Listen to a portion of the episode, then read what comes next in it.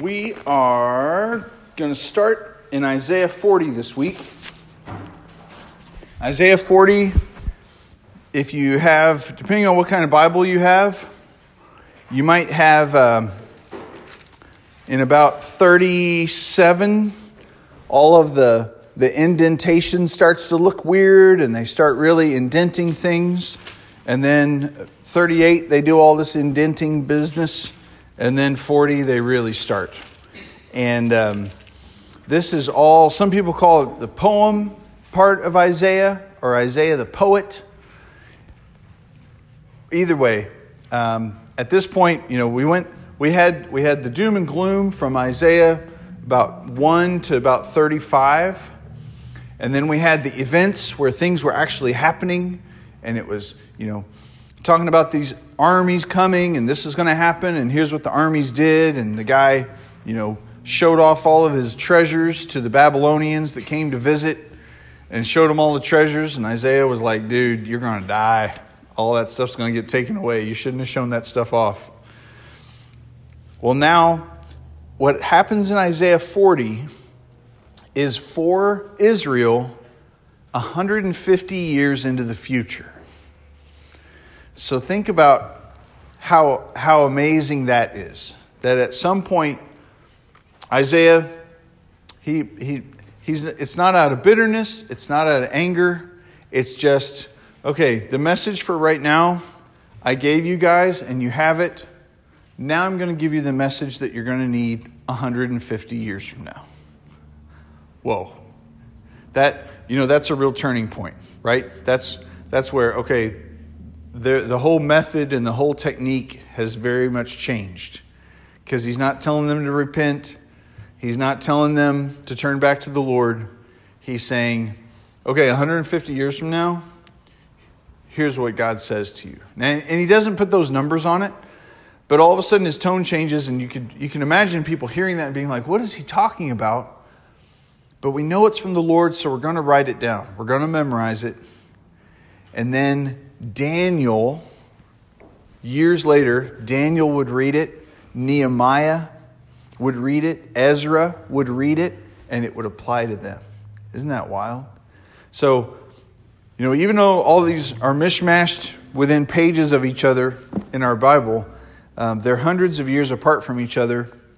And by God's Holy Spirit then speaking through Isaiah, they're interacting with each other. They're you know, Isaiah is giving a message.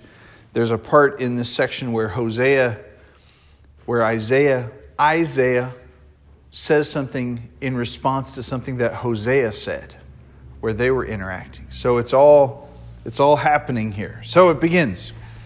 Isaiah 40. Comfort, comfort my people, says your God. You immediately know the tone has changed, right? Because it hasn't been comfort for 35 chapters. Speak tenderly to Jerusalem and cry to her that her warfare is ended and her iniquity is pardoned, that she has received from the Lord's hand double for all of her sins. A voice cries in the wilderness Prepare the way of the Lord, make straight in the desert a highway for our God. Every valley shall be lifted up, every mountain and hill made low and uneven ground shall become level, and the rough places plain. And the glory of the Lord shall be revealed, and all flesh shall see it together, for the mouth of the Lord has spoken. So you could read that and you could think, okay, that means at the end of the world there's going to be a big earthquake and the whole earth is going to become super flat. And that is sort of, that could be right, but that's not the main thing that he's trying to say. So imagine in your head all the things that have kept you from the Lord or you, that have kept you from doing His will. And sometimes there might be a, a sin that you struggle with so bad that it's like, it's like a mountain.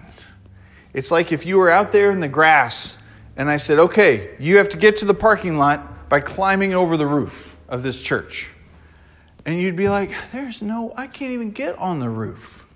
Even if I got on, even if somebody brought a ladder, I mean, maybe Jim's got a ladder in the back of his truck today. I could at least get on the roof, but I'm not going to be able to climb up that. I'm going to slide down. it's like a mountain, right? It might as well be. So, what if everything that was keeping us from getting close to the Lord, every hindrance was wiped out? What if all sin and evil was taken away and removed? And so that you would be able to look on the Lord with pure eyes. You would be able to run to Him and nothing would be in your way. That's what He's talking about. There's nothing going to hold people back. This is the same thing that's in Philippians when he says, At the name of Jesus, every knee shall bow and every tongue will confess that Jesus is Lord. Everybody will see it. There will be no sin left to, to hinder us or to hold us back. So there's a voice that cries in the wilderness Prepare the way of the Lord, make straight in the desert a highway for our God. Every valley will be lifted up, every mountain and hill made low uneven ground will become level, the rough places plain, a plain. Remember the other thing about Hebrew poetry is they'll say the same thing over over and over and over again. And they're not saying different details. Like if I shout down the back stairs at our house and I say, "Hey, can you bring me a cup, a glass, a mug, a chalice, something?" And Grace comes up the back stairs holding four glasses. She knows that I don't need four glasses, right? She just knows I need some kind of a cup of something, some, something that can hold water. I don't know why I would say that, but um, that's, that's how, when you see repetition in the Old Testament, when they're repeating themselves over and over, they're not necessarily listing all of those things. They're listing the same thing in all these ways. So I'm going to read it a third time. Just picture that. In the wilderness, prepare the way for the Lord. Make straight in the desert a highway for our God. Every valley will be lifted up, every mountain and hill made low. The uneven ground shall become level, and the rough places plain. And the glory of the Lord shall be revealed, and all flesh shall see it together, for the mouth of the Lord has spoken. So, all of the rough places being made smooth, and the desert roads that would go by sand dunes and rocks and be treacherous are going to be made straight, and the glory of the Lord is revealed, are all the same thing. Isn't that wild? Just to, to try to put all that as to one thing? Well, 95% of the time, I'll say, the Bible interprets itself. And so you can find that stuff somewhere else. So you can get some context of, okay, when God talks about this, what's he talking about? What else does he mean? Where else has this happened? And um, on this part, God throws us a slow ball. So in Matthew 3, Matthew interprets this for us and explains what this means, what, what's happening.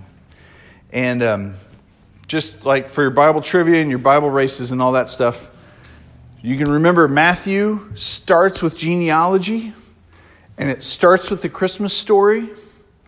And you know in Matthew 5 is the uh, Sermon on the Mount. So Matthew 3 must be somewhere between the genealogy, Christmas, and the Sermon on the Mount, right?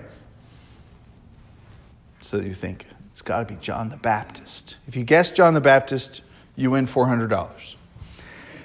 Matthew chapter 3. In those days, John the Baptist came preaching in the wilderness of Judea Repent, for the kingdom of heaven is at hand.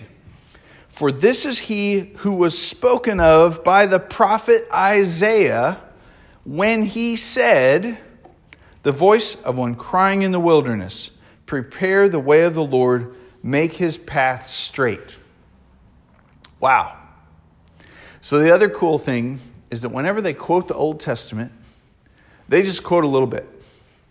And when they quote a little bit, they're assuming that you know everything else that goes with it. so, John the Baptist, you know, he's the one that Isaiah talked about, that whole voice, the one calling in the desert, make the level path straight bit. Oh, that. So now you go back to that. John the Baptist is answering this. He is being this guy. So if he's being this guy, a voice cries in the wilderness, if that's John the Baptist, what is John the Baptist saying? Prepare the way of the Lord, make straight in the desert a highway for our God. Every valley is going to be lifted up, the ground will become level, the rest places plain, and the glory of the Lord shall be revealed. All flesh will see it together, the mouth of the Lord was spoken. So, John the Baptist isn't just saying, y'all better get right with the Lord, right? He's not just saying, repent for the kingdom of heaven is at hand. He is saying, the glory of the Lord is about to be revealed.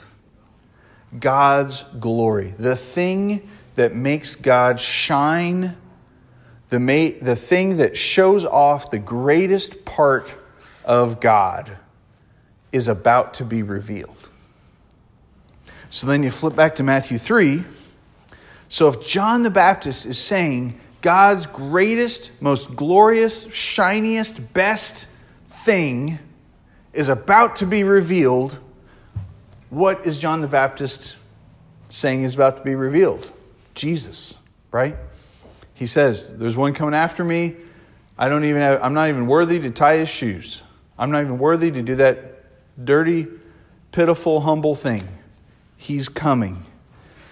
He says it, uh, this is Matthew 3.11. I baptize you with water for repentance, but he who is coming after me is mightier than I, whose sandals I am not worthy to carry. He will baptize you with the Holy Spirit and fire. Wow. So, just like John the Baptist is taking people and dipping them into the water, He's saying, I'm baptizing you with water. The one that's coming after me is going to submerge you in the Holy Spirit of God. Wow. That's what Isaiah was talking about. And so John the Baptist fulfills it. So that means from here on, just watch out. Like the book of Isaiah is so mixed up in the New Testament and the Gospels. Um, you could you could get like five seven finger of bookmarks going flipping back and forth if you wanted to i'm not going to put that on you but a little bit uh, okay so back to isaiah 40 he says in verse 6 a voice says cry and i said what shall i cry isn't that great it's just it's just like isaiah 6 where god says who shall i send and isaiah says send me he's just he's just ready Isaiah is ready and willing to do whatever God wants him to cry. All flesh is like grass, and its beauty is like the flower of the field. The grass withers, the flower fades when the breath of the Lord blows on it. Surely the people are grass. The grass withers, the flower fades, but the word of our God will stand forever. This is a little bit of like a backhanded encouragement, right? Y'all aren't going to last, but God's word endures forever and he won't leave you. And they've, they've seen this happen. They've seen this with all these other nations being taken down by the Assyrians and by the Egyptians and by the Medians and Babylonians. Verse 9 Go up on a high mountain, O Zion, herald of good news. Lift up your voice with strength. O Jerusalem, herald of good news. Lift it up and fear not. Say to the cities of Judah, Behold your God. There's a thing that Isaiah does throughout here and he'll talk about Zion and Jerusalem and his servant and Isaiah, and they're all uh, interchangeable. And sometimes you don't know. So in Hebrew, when they write, they don't have punctuation. So they don't have quote marks to know who's saying what. They don't have commas to know when one statement stops and another statement starts. Um, that's just how they how their language works. You know by grammar, grammar things in the letters of who it's addressing and who it isn't. So all of this got added. So you may have, if you have different translations, if you have an NIV or an ESV or an NASB, those three might have quotes in different places. And they might have commas and line breaks and try to say different people are saying those things. Um, don't let that bog you down, but let that enhance what you're reading. Because sometimes as he's reading this, he is saying it to the nations. Sometimes he is saying it to himself about the nations. And that's what this is all about. Jerusalem, go up and shout. Jerusalem, you are my city. You are my city where I have my temple and where I dwell with my people. Get up there and shout. Behold, the Lord comes. He wants the whole city of Jerusalem to be a witness in this, in this whole section. Skip down, um, he's trying to, you know, consider all the world in the size of the Lord. Down in um, verse 15, Isaiah 40, 15. Behold, the nations are like a drop from a bucket. They're counted like dust on the scales. Behold, he takes up the coastlands like fine dust. Like if you were weighing something and you were buying it by the pound and you saw dust on the scale, you wouldn't even care about that dust, right? Like, I mean, what's that? It's going to change the, you know, I'm buying ham. I'm buying ham by the pound, and there's dust, the little piece of paper on the scale that they put underneath the ham when they pick it up. Is that going to add to the price of my ham? Yeah. How much is it going to add? Like a penny? Who cares? I don't, I don't care about that. That's what the nations, all these armies that are coming to you, Israel, they're like dust on a scale. We don't even count them. They're like that little wrapping paper around the ham in the deli. It, it contributes to the weight. Who cares? Doesn't even count.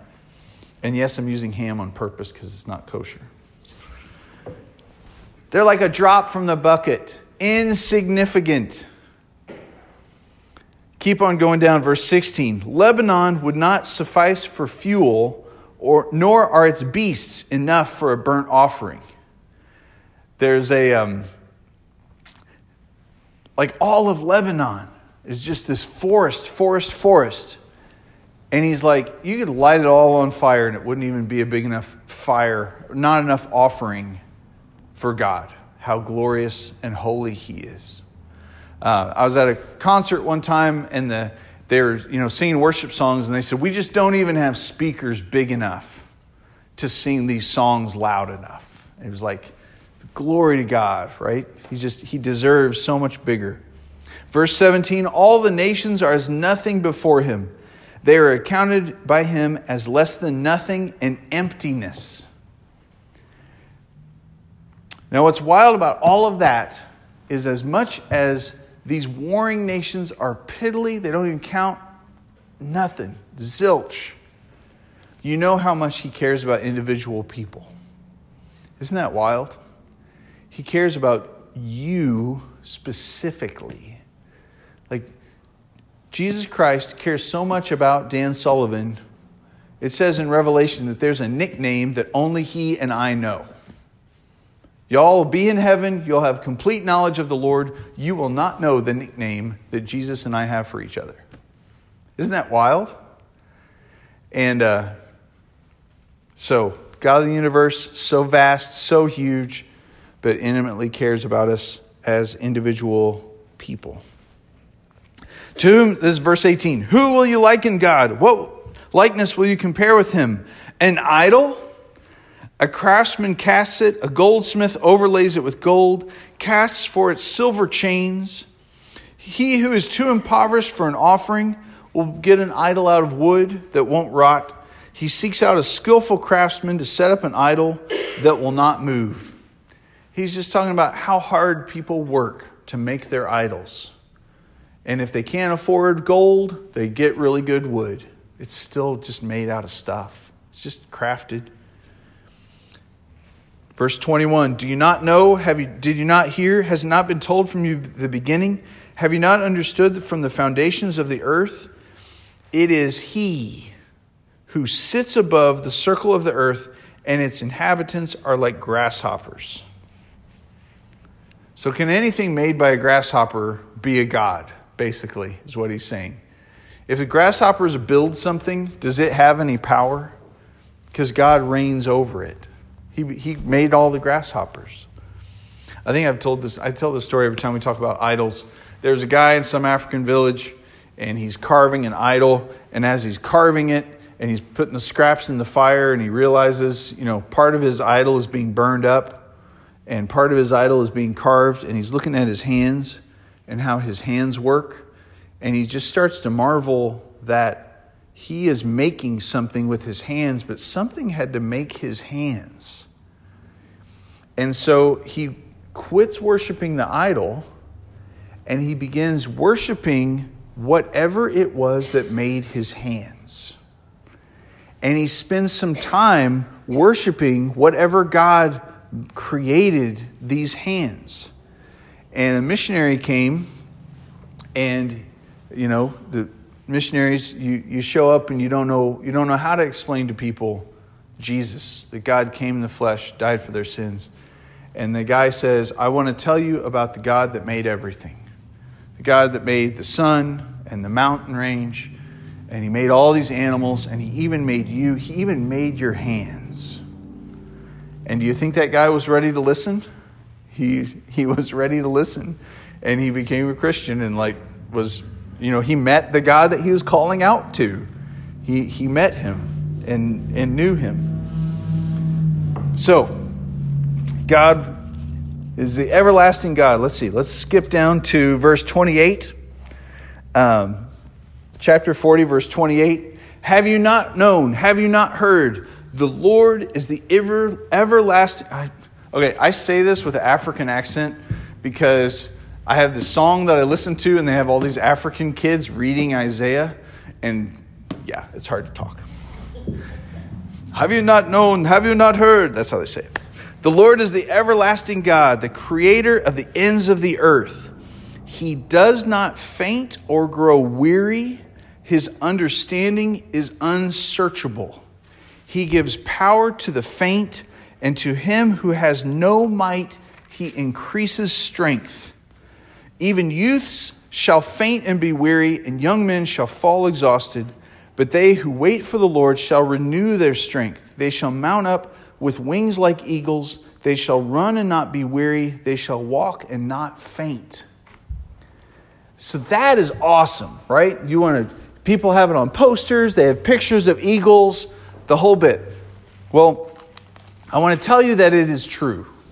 It's not just poetry, it's not just motivational poster. Um, the Lord does this. The Lord, the Lord does give us supernatural strength either physically to press on and to, and to keep on doing what He wants us to do, whether emotionally to, to keep it together and to do what He wants us to do, to stay with Him, to, to be our strength, to lean on Him. Um, there are stories from the, the Great Revival where, um, gosh, I wish I could remember his name. I should have looked it up. This guy, he would go from town to town preaching, and his horse knew the way. Maybe you guys know the story. You remember the guy? Maybe it was John Wesley. I don't know. But um, his horse knew the path from city to city where he would preach. So he would sit on the horse and sleep. It's like, it's like the self driving car of the 1800s, 1700s. Um, he would sleep while this horse went from city to city, and then when the horse would get to the next town, it would stop and he would wake up and go and preach a revival, and all these people would get saved, and all these miracles would be done. He'd get back on his horse and sleep until the next city. There's all different ways that the Lord is our strength. He gives power to the faint. Um, God does not grow faint, and God does not grow weary. It's amazing that God designed us. This doesn't mean that we go ragged and we go crazy. God designed us for a third of our day for us to be completely incapacitated and helpless, right? When we go to sleep. And um, whether we sleep good or whether we sleep bad, we were designed to rest for a big chunk of our day. And that can be that little reminder that God doesn't do this. That even when you're asleep, says in Zephaniah 3 while you sleep, God sings songs over you of love. Wow. He does not rest, He does not grow weary. Even youth shall faint and grow weary, young men will fall exhausted. Like, if anybody's going to get, everybody's going to last and last a long time, it's going to be these young, strong, athletic dudes, right? Well, even those guys are going to get tired, but God won't. They'll mount up with wings like eagles, they'll run and not be weary, walk and not grow faint. This doesn't mean they're not going to sit down and rest, but it means they're going to be able to endure, they're going to be able to be sustained, especially in this whole time that he's talking about where all evil is taken away. Every valley is lifted up, every mountain is made low. When your sin is taken away, you can walk with such boldness, you can walk with such confidence, you can walk in such peace. All right, we're going to skip a whole bunch. There's some good stuff in Isaiah 41 about the uselessness of uselessness of idols. Um, 41 4121 is almost like an Elijah showdown where Isaiah says, Bring all your idols and let's ask them. And um, they're all going to be worthless. You can't do it. Isaiah 41:29 sums it all up. They're all a delusion. Their works are nothing. Their metal images are empty wind. All the stuff that they're making, all the stuff they're making to exalt themselves against God are just going to fade away. They're going to get knocked off the pulpit, just like that.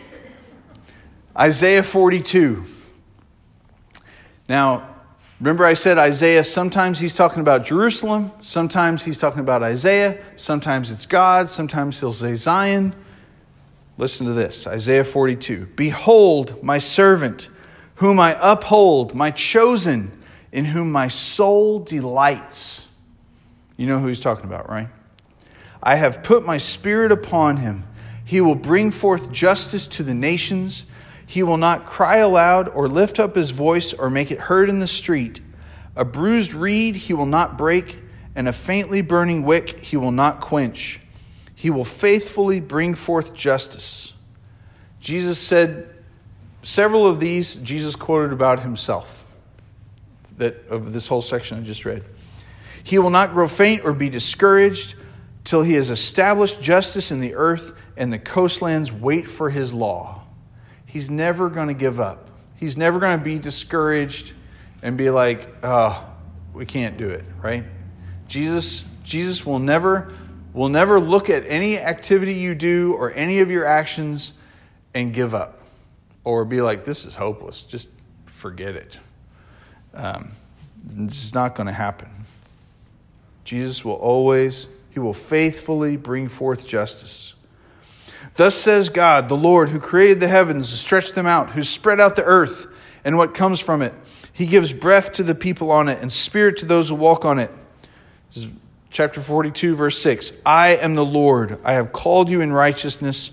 I will take you by the hand and keep you. I will give you as a covenant for the people, a light for the nations to open the eyes that are blind and bring out the prisoners from the dungeon.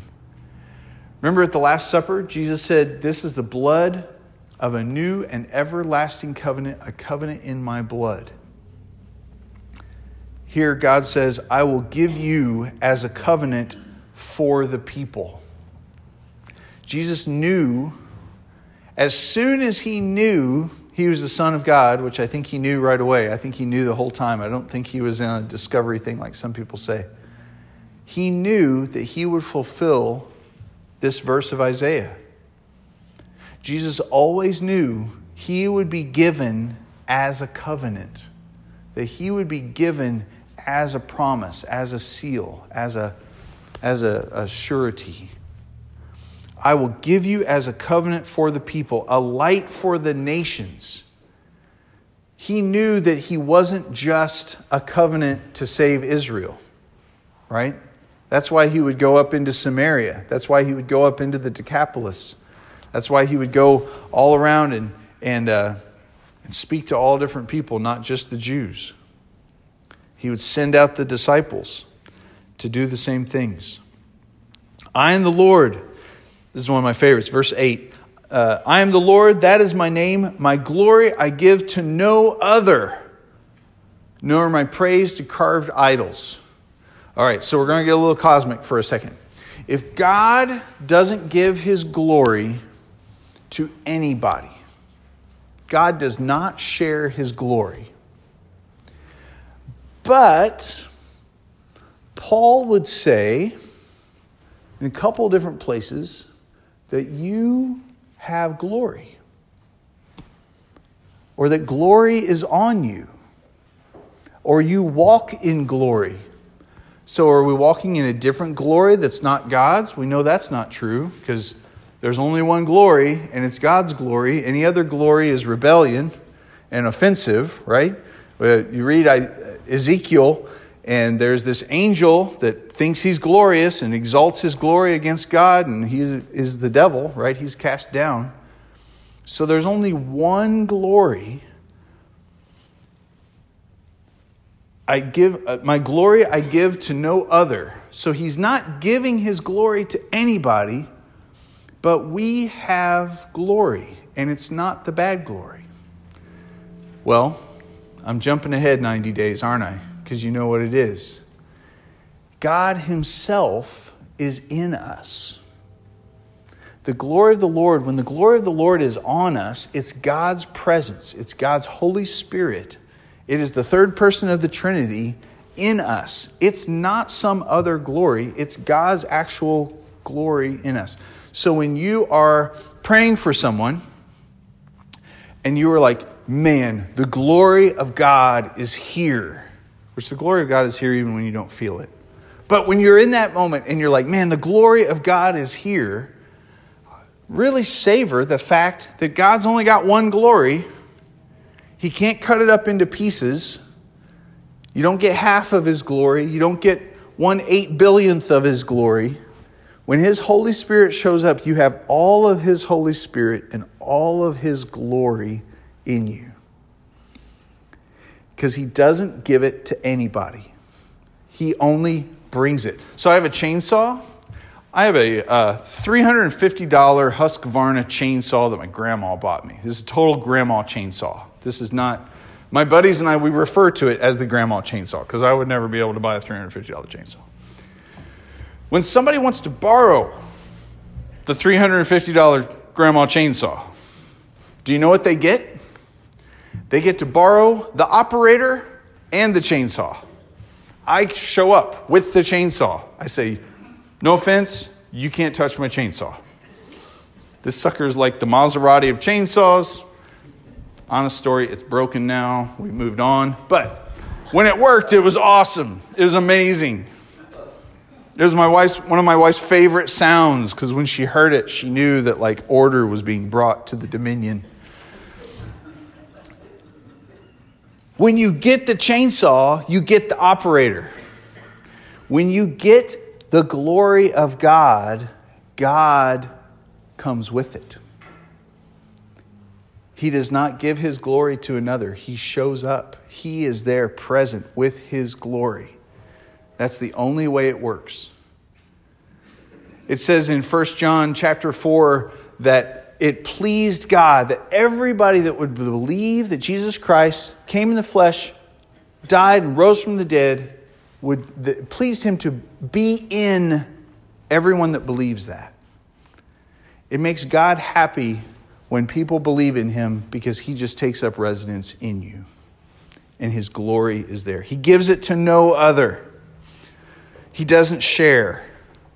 He doesn't share his stuff, he shares himself, the fullness of himself.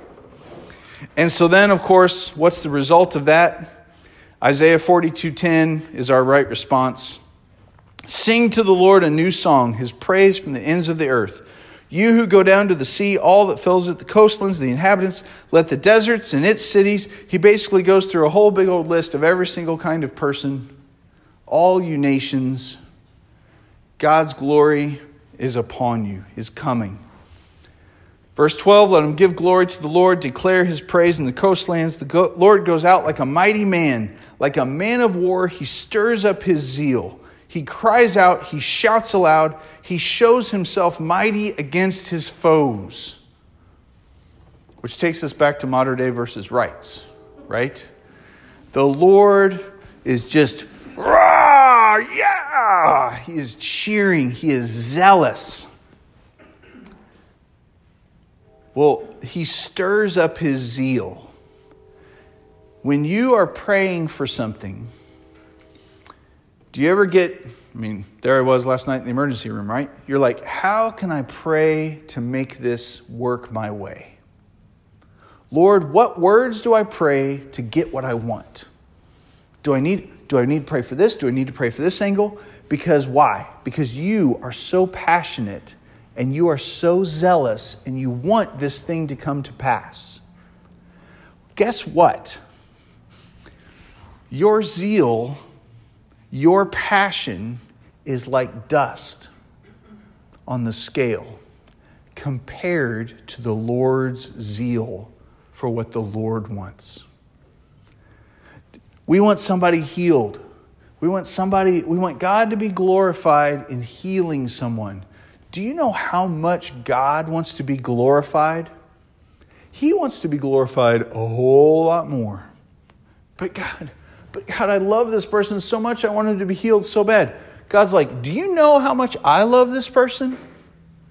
Do you want me to show you this little piece of paper wrapped around the ham at the deli that doesn't even move the scale? That's what your human love for this person is like compared to my deep, deep, deep love.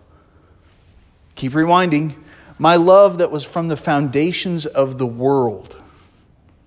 My love that, that can make mountains low, that can make valleys high, that can make straight ways in the desert when my glory shows up.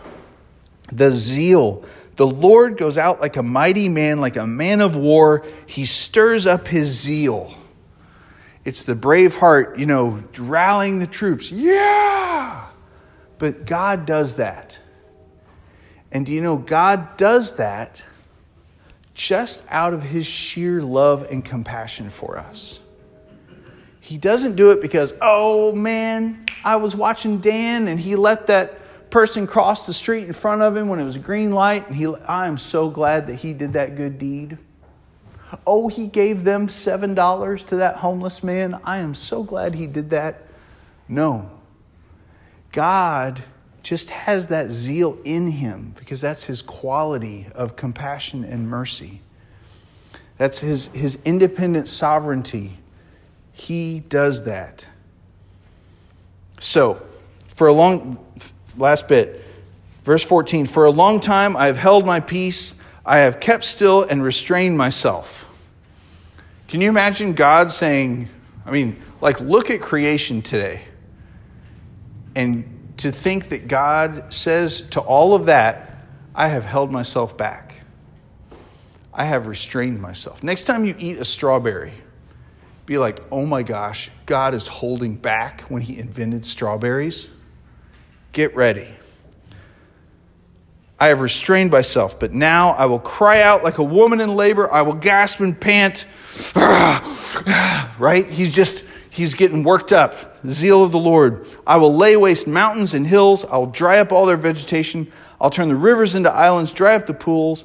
I will lead the blind. This isn't about destruction. I will lead the blind in the way they don't know. In paths they have not known, I will guide them. I will turn darkness before them into light, the rough places to level ground. These are the things I do, and I do not forsake them.